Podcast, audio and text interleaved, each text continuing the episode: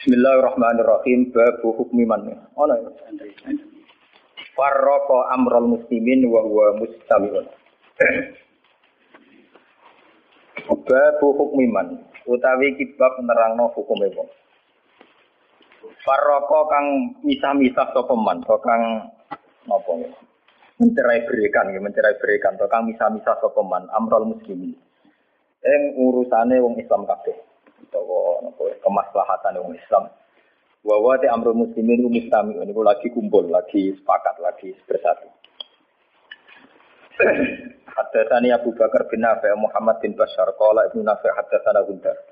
Wa qala Ibnu Bashar haddatsana Muhammad bin Ja'far haddatsana Syu'bah an Ziyad bin Ilaqah qala Sami itu arfajah qala sami itu Rasulullah sallallahu alaihi wasallam yaqul Innahu satakunu hanatun wa hanatun Faman arada ayu farriqa amro hadhil jamaah wa iya jami'un fadribuhu bisafka inan mangkanan. Innahu saat temne kelakuan satakunu bakal ono apa hanatun apa prahara atau fitnah prahara kan maca makna. Apa hanatun apa prahara. Hana itu artinya syururun mutabiat ya. Satu kejelekan yang bertuli-tuli, bertubi-tubi. Wahanatun dan prahara. Faman mongko te wong. Aro dayu ngersakno sapa man, ngarepno sapa man, ayu fariko yen to misa-misa sapa man, amro hadil umat ing perkarane utawa urusane ikilah umat. Wa ya hale utawi hadil umat ku jami'un iku lagi sepakat, lagi kumpul. Fadribu bisa, mongko mukulo sira kabeh, ku ing man kelawan pedang, kelawan apa kekerasan tapi kelawan pedang. Kainan makana, kainan iku anane sapa wae, kainan iku sapa wae man tegese sapa wae kana tinemu sapa man soe kainan mangkana iku ya siapa saja niki kula waca niku wis napa kula sekali buka kima ya Bismillahirrahmanirrahim. Ini kalau terangkan. Terus ini terus ngaji ini sing teng Bukhari. ngaji ini untuk konteks ini bersifat tertutup. Jadi yang tidak ikut ngaji, buatan usah kalaupun dengarkan rekamannya harus dipandu karena ini sensitif. Ini sensitif. Hadis fitnah itu dimulai dari tragedi-tragedi yang akan dialami umat Islam.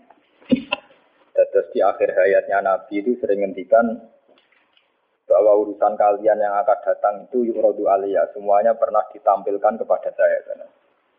Termasuk tragedi-tragedi kemanusiaan yang akan dialami umat ini itu di akhir-akhir hayat Nabi sering ngendikan bahwa saya sebagai Nabi, saya sebagai Nabi, sebagai Rasul, yuradu alaiya amrukum.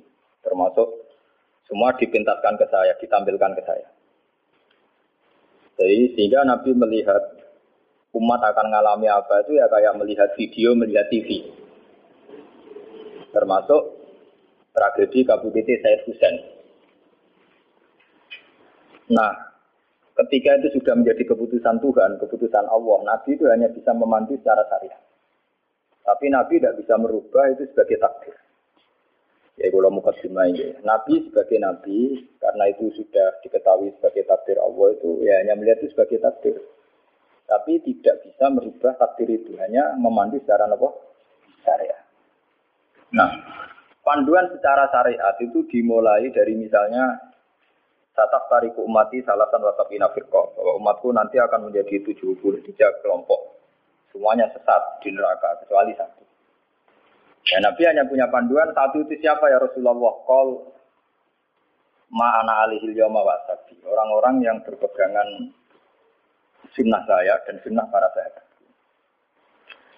Nah, mohon itu banyak hadis-hadis di akhir hayatnya Nabi itu sering pesan begitu. Nah, coba tengah sini ini jenengan kalkulasi maling. Ini kan tentang Bukhari diterangkan. Ketika banyak fitnah, itu ketika Nabi ini kan dipandu talzam jamaatal muslimin. Kita harus ikut mayoritas. Ini rumah tenan. Apa pun kecewa sampeyan terhadap komunitas tertentu atau partai tertentu atau ormas tertentu, kita harus ikut mayoritas. Mengenai kalau ngaji tempat putih saya bilang, saya sebagai orang alim, kemungkinan saya itu kalau tidak NU ya Muhammadiyah. Selagi NU Muhammadiyah itu mayoritas, ya saya kalau tidak NU ya apa? Muhammadiyah. Partai juga gitu, saya ikut partai yang mayoritas, yang mainstream, yang umum-umum. Karena bisa dihitung ya, kalau setiap kebenaran itu diekspresikan lewat partai atau lewat ormas tertentu, berapa sih kebenaran bisa kita lakukan?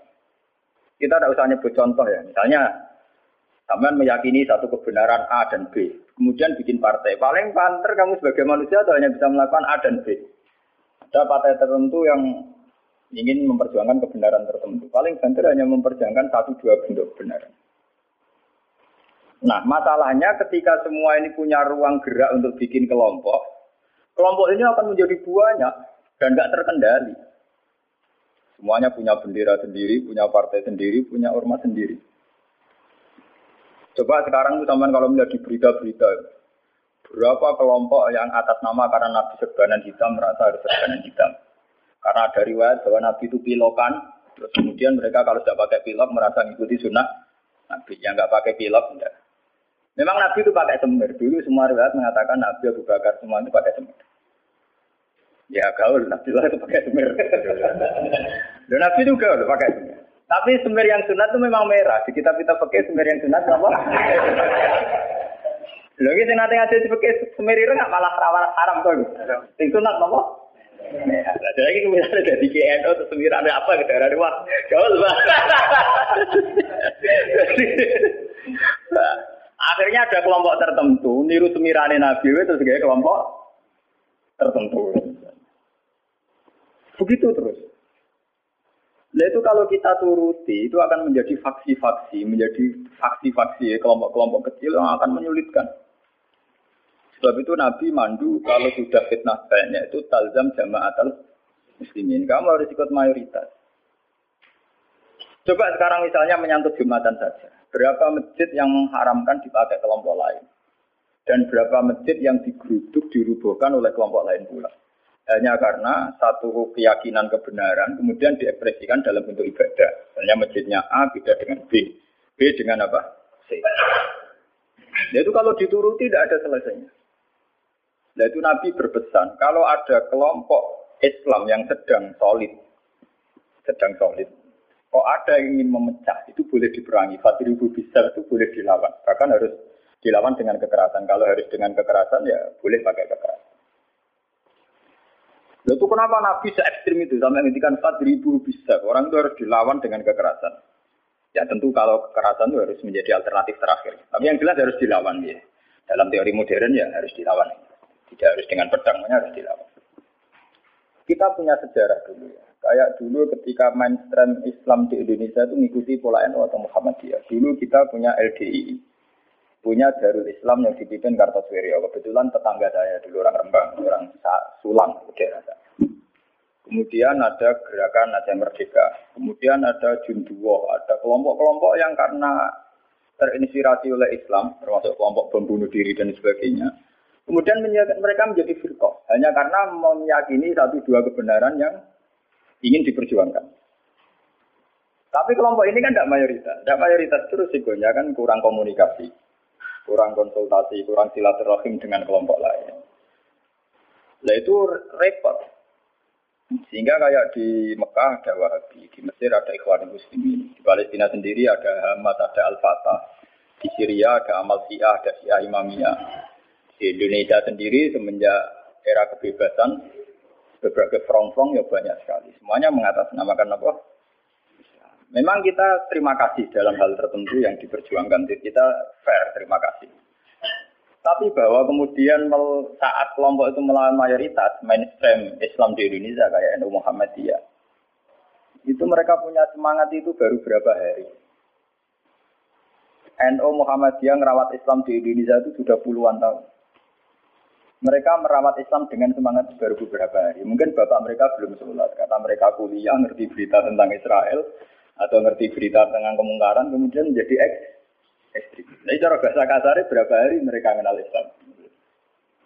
Sudah hanya satu dua kebenaran yang diperjuangkan, mereka anti sama kebenaran sudah jalan lama, yaitu kebenaran yang ditanamkan leluhur kita. Mulai ngajari anak-anak caranya sholat, caranya baca doa iftitah, caranya tumak, nina, caranya sesuci dari najis, tapi kelompok-kelompok yang istiqomah ngajar ini kan nggak menjadi populer karena ada demo pakai bendera besar-besar kelompok apa. Tapi yang demo-demo pakai bendera-bendera besar apa betul mereka ngurus Islam secara hari harian, ngurus caranya orang sholat, caranya orang ngilangi najis. Kiai NU ku keselera karuan, rano najis mulai mukhafafah mughallaga mutawat. Kita angkono do ribet kayak gendera demo. Ya ora tempat kayak gendera to, wong bedina mulang urusan apa? Najis. Mulang kate jelimet ra karuan. Ana mutada mutamayiza, mukhayyizah takhayyirah sampai Mbono sing gamun akhlak aku ambek ora. Wis iku entek energi apa? Nah itu dulu fenomena kelompok itu kata Nabi, secara syariat budi pandu, kamu harus ikut mayoritas kata. Ketika banyak fitnah, kamu harus ikut mayoritas. Mun saat ini dihitung, ini ngaji tenan gitu. Tapi ini tertutup ya, artinya ngaji. Zaman hitung mawon. Kalau partai-partai atau ormas banyak itu kita turuti atas nama ideologi tertentu atau atas nama visi tertentu. Oke lah, atas nama visi tertentu orang sah bikin partai, bikin ormas. Tapi mereka secara realistis karena minoritas itu apa sih yang bisa diperbuat dari kelompok minoritas? Sudah gitu secara teori modern kalau dia ada jabat namanya oposisi. Sudah oposisi gaji duit ile. Paham ya? Oposisi gaji duit napa? Ile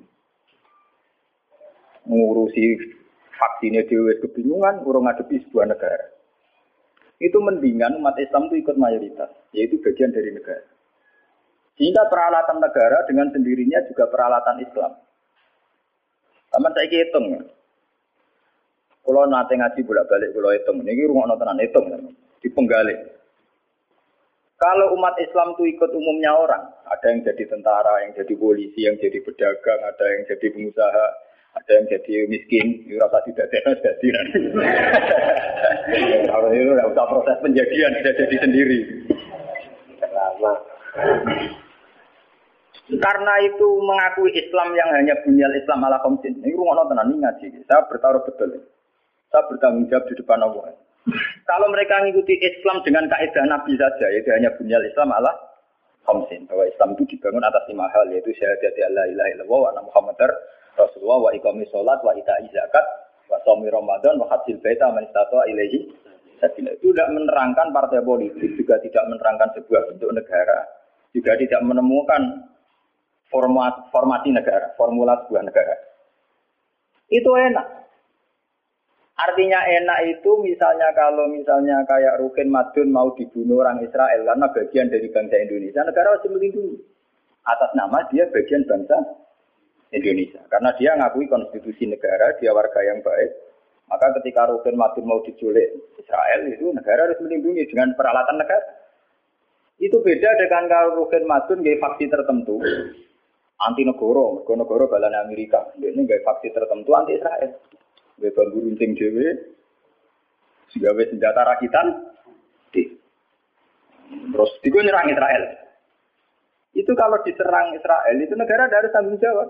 Toh kamu tetap kalah karena meno benar. Pulau ini pas ngaji teng Demak, teng kanca-kanca sing derek pulau mau. Kita secara ideologi bersimpati ya sama kelompok-kelompok yang melawan kebatilan. Tapi kalau kelompok itu kecil dan beda dengan negara, itu resikonya negara ada harus tanggung jawab. Ya kan kita cerita, kita cerita ilmiahnya saja. Ini ini bukan menyalahkan siapa-siapa. Kita cerita ilmiahnya saja.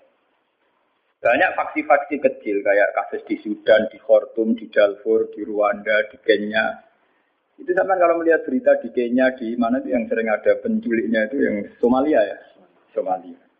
Kelompok-kelompok kecil ini kan bikin satu faksi yang anti negara.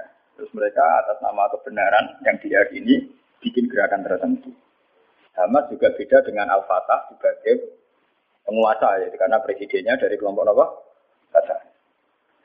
Itu untuk menghadapi musuh itu repot karena dia tidak dihitung sebuah negara, tapi dihitung sebuah kelompok. Tapi kalau para kiai itu ikut bagian dari negara, itu yang harus melindungi negara. Sehingga dengan sendirinya, kalau kita bagian dari negara kayak Rukin Madun ya ikut punya Kodam Brawijaya, ikut punya Kodam Diponegoro, ikut punya Pangdam Jaya. Karena negara harus melindungi rakyatnya dan itu rakyat yang sah karena tidak rakyat yang mau bikin kelompok yang anti negara. negara. Jadi hitung-hitungan strategis. Sebab itu sejarah Wali Songo itu tidak ada yang tidak ngakui sistem negara. Dulu ketika Sunan Ampel itu dapat Ampel Denta itu bagian dari Majapahit. Ketika beliau ingin bikin negara juga ngakui sistem pola negara, yaitu pola negara saat itu harus dipimpin seorang raden sehingga Sunan Ampel tidak nyuruh wali-wali yang lain, tapi nyuruh Sunan Raden Sinten Begitu terus zaman Basim Asari juga ikut masumi, ngakui proses bernegara secara konstitusional, sehingga Basim ya ikut masumi saja, ke kelompok bagian dari negara. Dulu ketika era Soekarno ya ada kabinet K4 termasuk NU yang ngakui proses hukum negara. Karena dengan NU ikut partai politik dan bagian dari negara itu kalau diserang Malaysia atau Portugal ya kalau nyerang Indonesia. Itu beda dengan kita misalnya kalau kecewa sama negara terus bikin kelompok tertentu yang anti negara. Itu kalau kelompok lain nyerang ya kamu sebagai kelompok bukan sebagai negara. Dan itu risikonya tinggi. Artinya secara syariat itu Nabi benar ketika memandu talzam jamaah muslimin. Kamu ikut kelompok mayoritas orang Islam. Tidak orang mukmin. Muslimin itu lebih preman. Muslim itu ya preman mlebu, gento ya napa? Mlebu, ngomongnya sing kaya kula rapati gento malah mlebu. Lho nggih karena aturan Islam, kalau dalam terminologi agama, muslim itu kelasnya itu paling rendah, paling umum. Karena kelas pertama itu Islam, terus iman, terus ihsan. Makanya di Quran itu qolatil a'rabu amanna. Kullam tu'minu walakin kulu Aslam di dalam Quran. Sekolatil Arab aman nah ngomong desa muni aman nah tak jadi urung level ini muni aman nah lagi as aslam nah, padahal Nabi nyuruh talzam jamaatal muslim terus pokoknya kalau umumnya orang Islam. Mana kulo pun bolak balik cerita. Saya ini termasuk ulama yang bukan nanti sholat takhir. Masjid dua orang. Mereka umum uang rata orang dia melor rata orang. Saking kulo loh guys, tapi itu tiru Karena saya begitu berangkat dari muatan ilmu saya gitu loh. Jadi orang krono kaslan tak hitung secara strategi menapa. Ini toko-toko kulo tak gini kulo diseneng. Wah, cocok gini Gus umumnya wong. Kulo anggere iso biasa, marung nang gitu biasa, santai mawon. Nanti bakulnya ini bangga. Kesuai sering jarang mriki. Aku loh terlalu urusan nono cerita ulama marung muruah ono buan. Bapak yang umumnya mau Islam lu marung ya napa? Termasuk umumnya kasus tidak-tidak duwe. Akhir gak teman-teman. Misalnya nyenengi tonggo selingkuh akhir gak teman-teman. Pokoknya saya ngomong-ngomong mah. Ini penting ya. Kenapa saya mengatakan ini penting? Jika kamu ngitung umat Islam yang soleh saja, maka mayoritas Islam di Indonesia itu hanya dua persen. Paling sing soleh Islam hanya dua persen. Jika kamu ngitung yang agak soleh, maka paling jumlahnya 10 persen. Coba kalau kamu hitung, pokoknya yang berKTP Islam, maka jumlah kita bisa 80 persen. Aku seneng darah ini Islam rong persen apa walang pulau persen. Meskipun resiko walang pulau persen, sini keramat tungkak, sini doli, Islam gak apa KTP ini. Dulu kalau Jakarta kan keramat tungkak, kalau Surabaya do Beli Jogja bunti pasar kembang bu pasar. Nah kalau nanti penelitian, kalau ini kan termasuk dulu itu memang resikonya dihitung kabeh itu yang melebu kan. Tapi kamu bisa 80 persen. Jika karena jumlah mayoritas 80 persen dengan ngitung WTS, lonte, gento dan sebagainya, itu tetap menjadi mainstream. Presiden harus Islam karena dihitung 80 persen. Coba kamu nuruti kesalahan sepihak, maka Islam jumlahnya hanya dua persen. Maka berarti presiden cek kafir, cek Kristen nggak masalah karena jumlah umat Islam itu mau orang per. Dan ini gue anggap Islam ra penting, Islam ra kanggu, WTS. Ya, tapi akhirnya gara-gara ragu itu jumlah orang Islam mau lima. Resikonya di presiden Kristen ya masalah karena mau dihitung. Coba kalau kamu tetap hitung semua, itu tetap 80 persen. Akhirnya kita tetap tegak sebagai mayoritas. Mayoritas. Memang kamu masuk Islam mayoritas sudah ditopang Islam BTS maling dan sebagainya. Beda lagi lah. Kita berdiri tegak sebagai mayoritas itu ditopang Islam Islam sini dualan sing gubendo-gubendo. Dari apa kita tegak sendiri? Sebab itu Nabi memandu. Kalau kelompok sudah bulat, itu tetap kita ikut mayoritas. Talzam jamaatan. Itu ngaji kita. Makanya wa huwa mustamiun. Kita masih sepakat bahwa Islam itu harus jalannya bunyal Islam ala khamsin. Kita mengikuti panduan hadis sahih bahwa Islam hanya bunyal Islam ala khamsin. Yang namanya Islam itu ya hanya syahadat, sholat, zakat, puasa dan haji. Titik. Nah, bahwa, lah ini cerita ilmu sosiologi. Bahwa kita ingin punya presiden Islam, bupati Islam, gubernur Islam, itu bawaan psikologi mayoritas. Eleng-eleng, bukan ideologi Islam. Saya sebagai ulama bertanggung jawab terhadap mazhab ini. Kita ingin presiden Islam, bupati, gubernur Islam, legislator Islam. Itu bawaan kita sebagai mayoritas. Karena kita sebagai mayoritas, tentu presidennya dari kelompok mayoritas, yaitu Islam. Andai kan Islam kita itu di NTT, andai kan Islam kamu itu di Ambon atau di Bali, kamu udah akan, misalnya Madun, Madun sekarang dibantu. Tersinggung ketika bupatinya ada Islam. Coba kalau kamu ditegur jadi orang NTT. Paling bupati ini Kristen, yang penting nggak merubah masjid, Misalnya Mustafa begini hidup di Amerika, dia paling pikirannya kan dia tidak mensyaratkan presiden Islam, ya nyarat gubernur Islam. Yang penting nggak ngusir wong Islam. Tapi saat dia dia bantu karena mayoritas dia mensyaratkan bupatinya. Itu bukti bahwa keinginan kita punya bupati gubernur Islam itu bawaan mayoritas, bawaan psikologi mayor mayoritas, bukan bawaan ideologi Islam. Kalau Islam ya hanya bunyal Islam Allah Homsin. Bangunan Islam ya hanya lima itu. Bangunan iman ya hanya enam itu. Paham ya?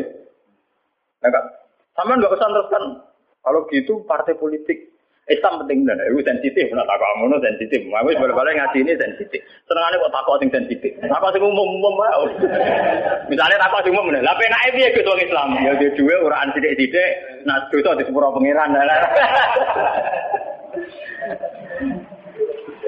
Wong di dua orang dosa kan. Tapi mungkin di sepuro pangeran.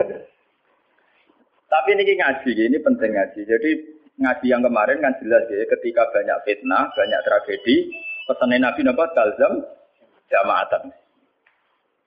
Itu dalam sebuah hadis ada yang lebih ekstrim lagi. Nabi ngendikan waman sadda sadda finnar. Siapa yang ingin bikin kelompok sendiri merasa benar sendiri, maka waman sadda sadda finnar. Dia akan masuk neraka. Itu artinya pentingnya sebuah mayoritas. Karena mayoritas ini penting, kita akan ikut sesuai umumnya orang.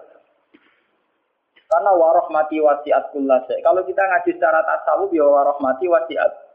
Kulo sering ngaji teng santi-santi. Kok ada sing ngaji kulo nganti nangis. Kulo ceritani.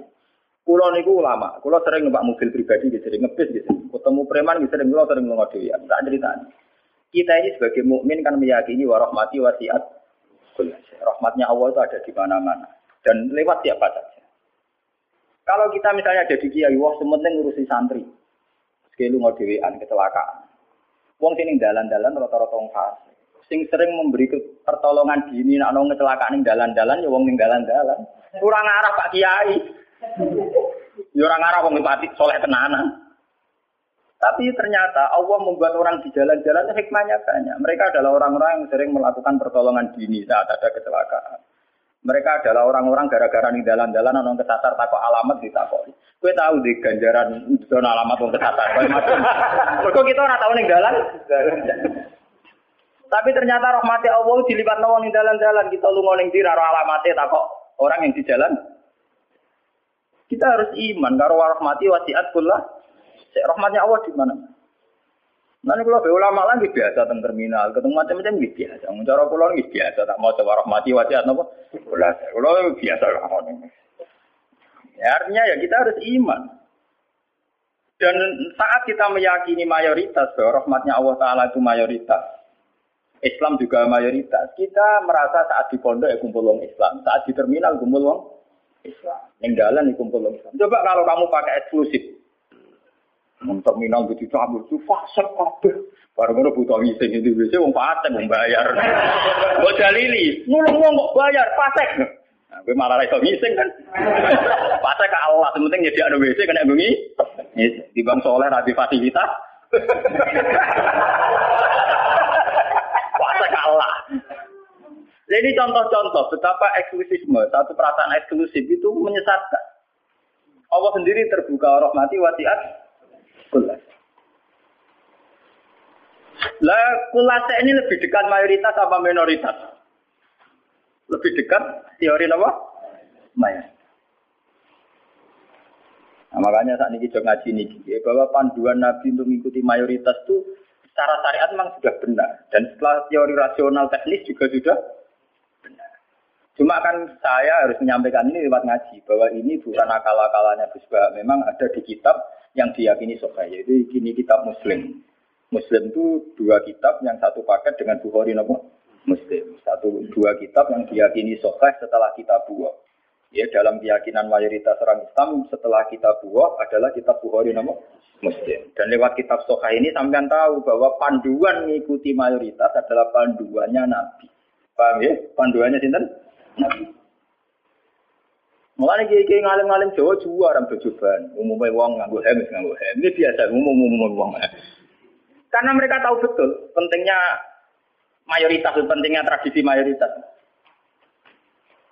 Mereka jarang orang-orang alim memaksakan jubahan, maksudnya paling kadang-kadang pas jumatan dan macam, tapi ini kemauan ya wong tertentu, barang gitu, semua ngalim. Narapati ngalim kata, tapi Juaran mau dapat terus. Ngalim-ngalim kali beru mesti biasa-biasa lah. Mana?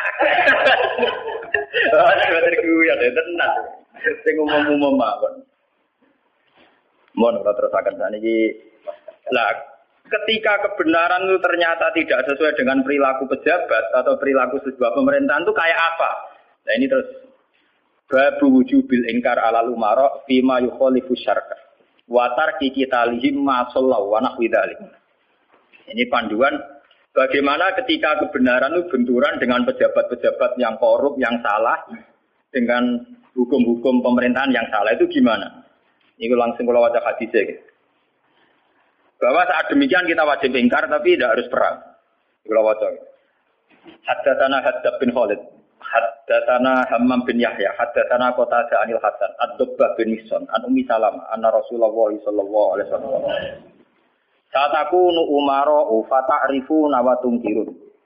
Faman arofa bari'a wa man angkara salima. Walakin man rodiya wa taba'a. Qalu afala nuqatiluhum qala la ma Ini panduan saat kita sebagai orang soleh ngadepi pejabat-pejabat yang nakal misalnya. Saat aku nu bakal ono sapa umaro, pira-pira pemimpin, pira-pira amir, pira-pira pemimpin. Pemimpin ini bisa pejabat, bisa pemimpin kultural, pemimpin ormas, wae pemimpin umaro jamu amir. Fatarifuna mongko kenal sira kabeh tapi watung kiru nalan ingkar sira kabeh. Kowe iso kenal tapi ya ingkar karena ya mungkin perilakunya sing enggak bener. Faman arofa bari. Faman mongko te sapane wong arofa gelem kenal sapa man bari ya mongko bebas sapa man. Mas kenal yo Terus iso milah-milah mana yang baik, mana yang buruk. Waman disapani wong angkaro, iku engkar sopoman, salima mongko selamat sopoman. Berak kenal bupati atau gubernur atau pejabat sing korup sing nakal. Iku sing engkar selamat. Lah sing selamat sapa? Melone mati korupsi ini iku. Walakin man rodiya wata Walakin man rodiya, tetapi ini sing selamat yo rido cocok buat apa ya anut wah cocok pintan. Mergo untuk bagi bagian. Saya rumah tuh biasa wae. biasa wae perkara ngene Walakir marrodian apa? Fataba. Nah ini anti Nabi. Beliau yaitu tadi ikut mayoritas. Nabi ditanya, kalau ketika kita melihat pejabat yang mungkar, yang enggak benar, apalah nukotiluhum? Ono to ora merangi kita hum ing Umar. Napa boten diperangi nawon ya Rasulullah? Kudeta mawon. Kala dawuh sapa Nabi, la ojo. Laut. Masalah selagi ini mereka jadi so. Ini menunjukkan gitu bahwa ini loh, ini hadis sokhel, bahwa ajaran Nabi untuk melihat kemungkaran itu tidak ada. Yang ajarannya itu disuruh revolusi, pakai kudeta, tidak. Apalah nukotiluhum jatuh Nabi Nabi? Lah, jangan. Apa tidak kita perangi ya Rasulullah? Jawab Nabi Nabi? Jangan. Tapi antigen Nabi itu hanya punya syarat satu, lama sholat, selagi pejabat-pejabat itu masih sholat. Ini ngaji kelas tinggi, amun salah paham. Kenapa Nabi hanya minta syarat satu sholat? Bagi seorang Nabi, selagi dunia ini masih ada orang sujud kepada Allah, masih menjaga konstitusi agama yang berupa sholat, yang disembah mati Allah, itu masih normal. Mungkin pejabat itu punya kesalahan, dia korupsi, dia menggencet rakyat, dia apa. Tapi selagi dia sholat, kata Nabi itu tidak boleh revolusi.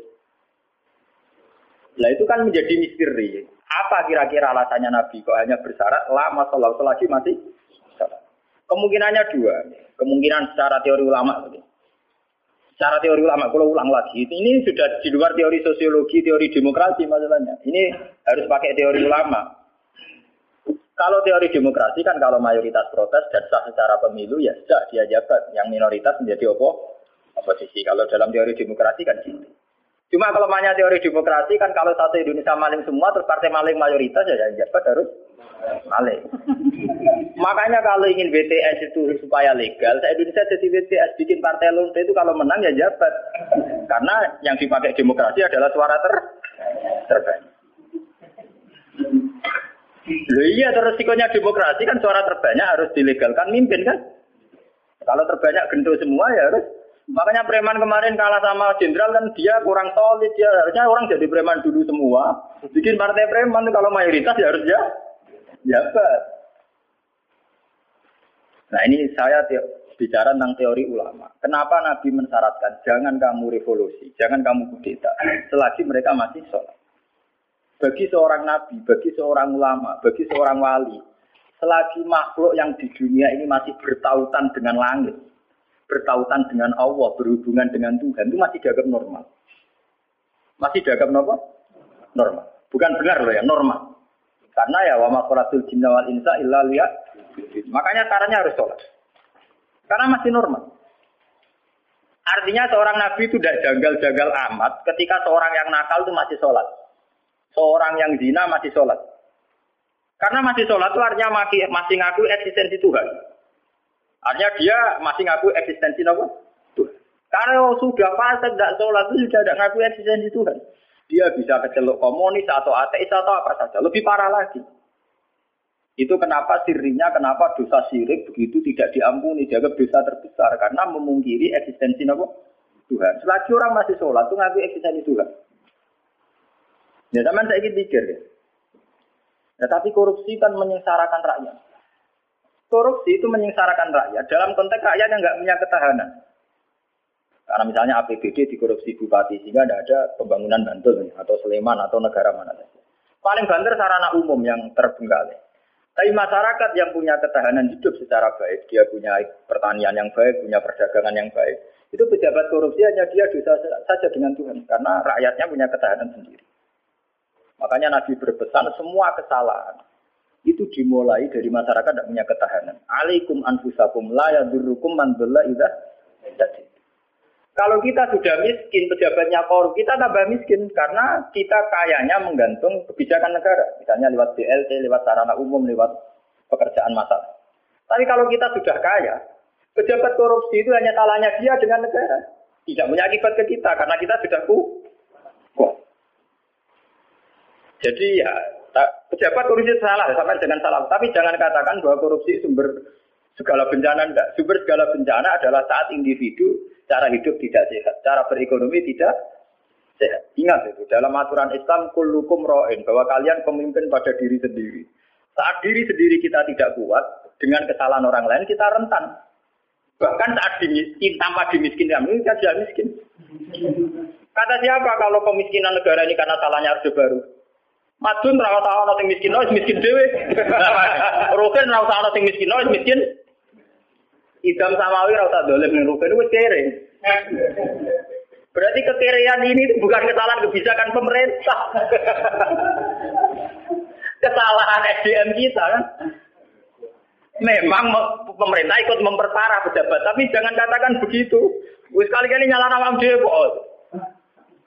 Kita ini tanpa dimiskinkan orang sudah mis tanpa didolimi orang sudah terdolimi oleh perilaku kita sendiri, oleh pilihan hidup kita. Yang orang salah sing marat kok marat. Ada dari kaca pulau, wah aku bar mergawe modal tak mungkin bangkrut, gue bangkrut bar modal, aku bangkrut. kira gue bawaan, wah kira laten. Nih, artinya kira-kira kita ini adikan pejabatnya sudah hasil, itu yo tetap kere. Jadi Bupati Bantul, Cek Sleman, Cek Dia, orang korupsi lah, yang kere tetap kere. Wah repot, kami nyala sopo. Tugale sistem pendidikan nasional dirubah nganti ngelu mendiknas ya. Wong diatari SDM rendah atau sinau tetep ben ben. Sebelum ada paket-paket UNAS ya wis bento. Bentone ora salah pemerintah, ora gelem belajar.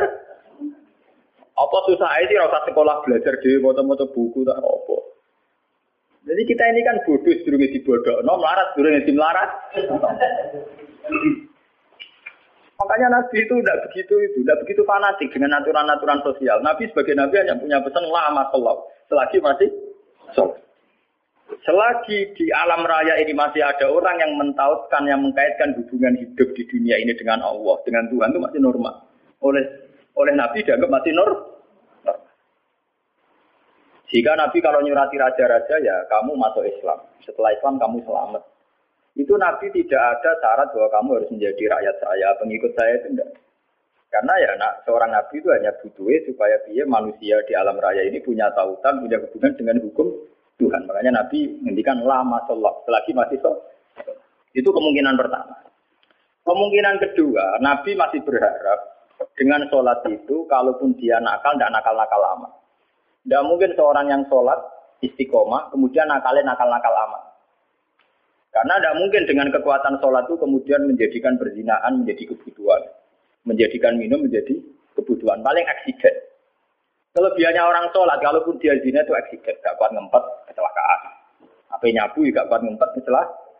Dia tidak akan menjadikan kecelakaan atau kesalahan kayak zina minum sebagai kebutuhan. Itu beda dengan orang yang tidak beragama. Bisa menjadikan fisik kebutuhan, minum kebutuhan, nyabu kebutuhan Kelebihannya agama adalah sebuah kesalahan itu hanya aksiden, kecelakaan, kepleset. Mulai dalam bahasa atau ini ke, kepleset. Dia berkomitmen anti zina cuma karena sebagai manusia tahu kepleset zina. Dia anti narkoba, kepleset narkoba. Dia tetap anti kemungkaran sebagai manusia kepleset di kemung. Itu beda dengan saat kita ateis atau komunis. Kita dari awal tidak percaya surga neraka, tidak percaya Tuhan, tidak percaya sanksi. Maka semua kesalahan ini ada ada salah, ada ada benar.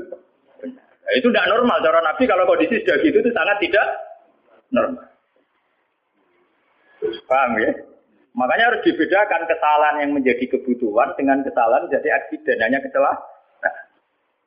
Ya kayak Rokan sebagai sufi ya bukan merem, tapi sebagai uang ya kadang kecelakaan dulu orang ayu.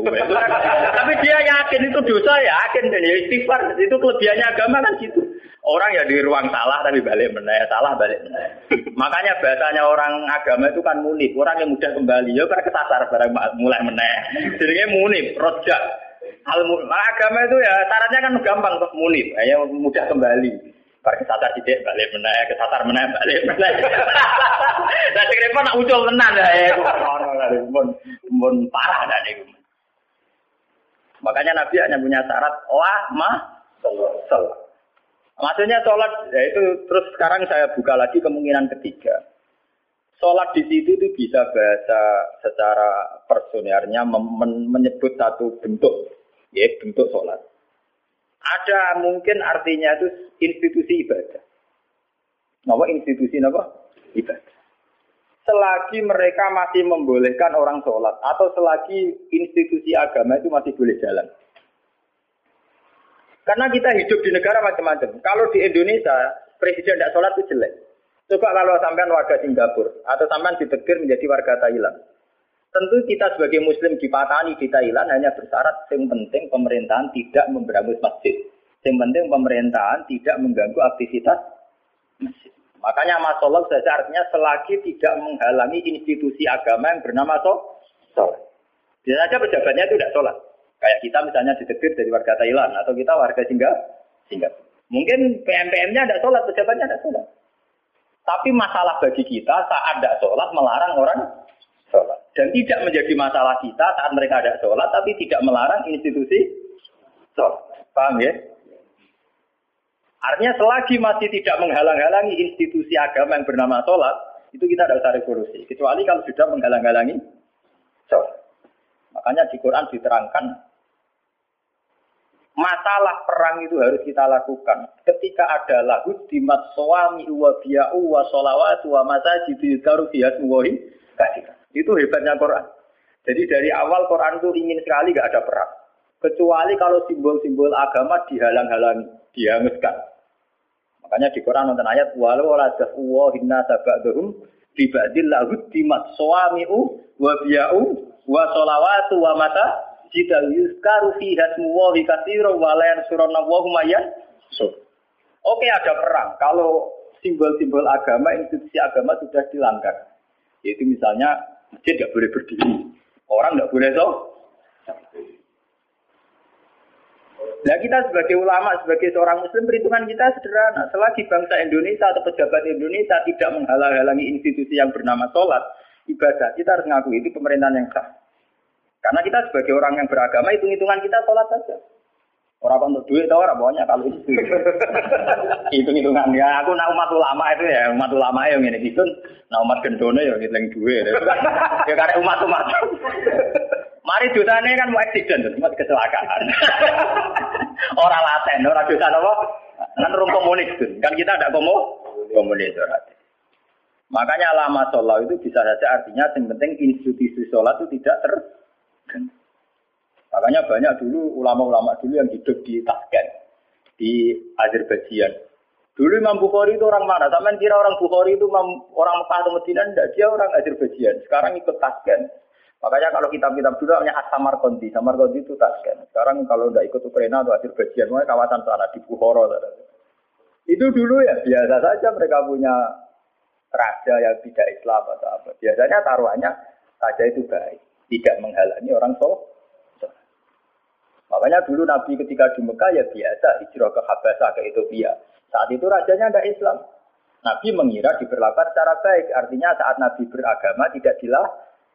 Ternyata di Ethiopia, di Habasah saat Nabi beragama di Artinya ukurannya itu tidak harus Islam, tapi yang penting saat kita beragama tidak dihalang-halangi. Paham ya? Dalam tarikh kita kan begitu tuh. Makanya Nabi perhitungannya satu.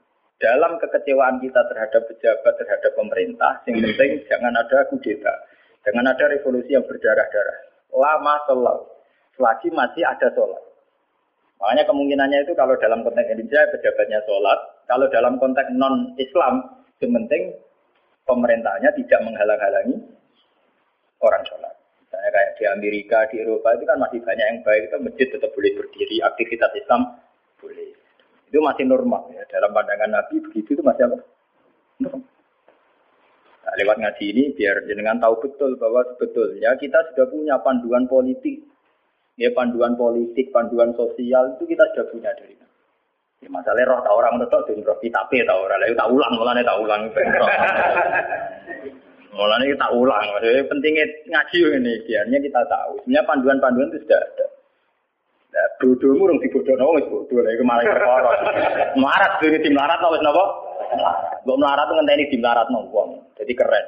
Mau aku buang terus mari duitku dibodohi wong keren. Tawangane melarate ngenteni dibodohi wong. Aja sampe ora tau ana sing bodohi wis mah malah lu parah. ora tau dibodohi, ora tau bisnis kok melarat. Subhanallah. melarat sing apik to. Ngenteni dibodohi Wah, misalnya jadi kiai yang ngono, di rival politik dijatuhno lagi jatuh keren. Jatuhnya ngendani dijatuh, orang orang jatuh kawes blesek. Mau ya jatuh ngendani orang jatuh no apa kan lumayan. Tawangannya orang sing digabeng hitam, hitam. Mau bisa jadi kiai gara-gara ini ku terus ambles. Orang orang sing nyai kok ambles. Waduh. Wah nak jatuh sing terhormat, melarat terus sing ter. Eh sopan tidak urip. Jadi walakin marrodia bata. Kalau pada mater sopo sahabat apalah nuko tidur. Mono ora merangi kita gum ing umaro. Jabe Nabi kola lah, gak usah revolusi, gak usah perang mah. Selalu lagi sholat ya.